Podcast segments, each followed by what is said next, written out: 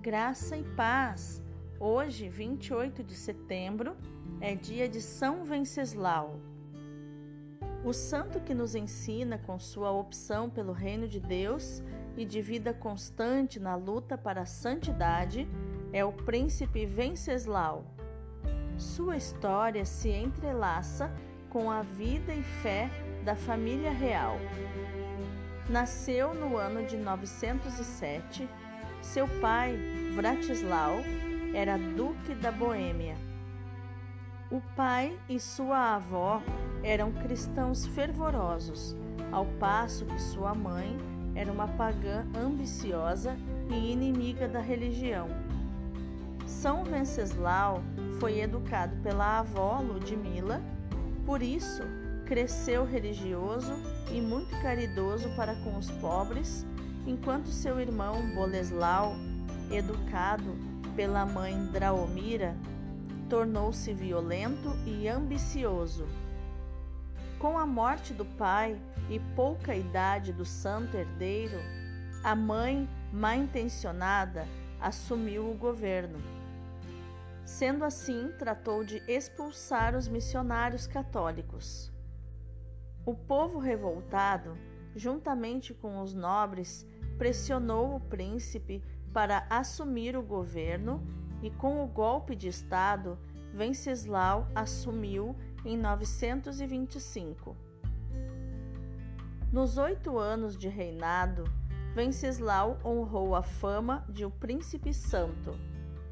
Logo que assumiu o trono, tratou de construir igrejas, mandou regressar os sacerdotes exilados abriu as fronteiras aos missionários da Suábia e da Baviera.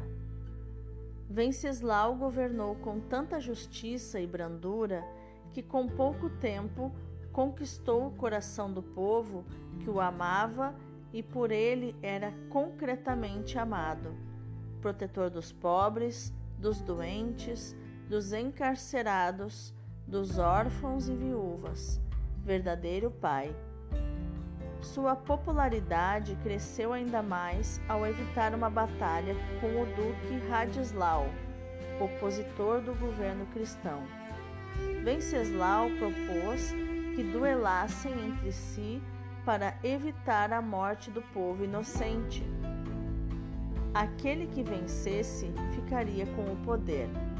No dia e na hora marcada, os adversários encontraram-se no campo de batalha. Radislau atacou de lança em punho. Contam os registros que no momento em que feriria Venceslau mortalmente, apareceram dois anjos que o mandaram parar. Radislau caiu do cavalo e, quando se levantou, já era um homem modificado. Naquele momento, pediu perdão e jurou fidelidade ao seu senhor. Esse homem, que muito se preocupou com a evangelização do povo, a fim de introduzir todos no sistema de Deus, era de profunda vida espiritual, mas infelizmente odiado pelo irmão Boleslau e pela mãe, que além de matar a piedosa sogra, educadora do santo, concordou com a trama contra o filho. Quando nasceu o primogênito de Boleslau, são Venceslau foi convidado para um solene banquete, onde foi pensando na reconciliação de sua família. Tendo saído para estar em oração na capela real, foi apunhalado pelo irmão e pelos capangas dele. Antes de cair morto, São Venceslau pronunciou: Em tuas mãos, ó Senhor, entrego o meu espírito. Isto ocorreu em 929. Draomira e Boleslau não aproveitaram muito do trono roubado, pois poucos dias após a morte de Venceslau, a mãe teve uma morte trágica e o irmão foi condenado pelo imperador Otton I. O corpo de São Venceslau foi sepultado na igreja de São Vito, em Praga, e desde então passou a ser cultuado como santo. É considerado o santo protetor da Hungria, da Polônia e da Boêmia.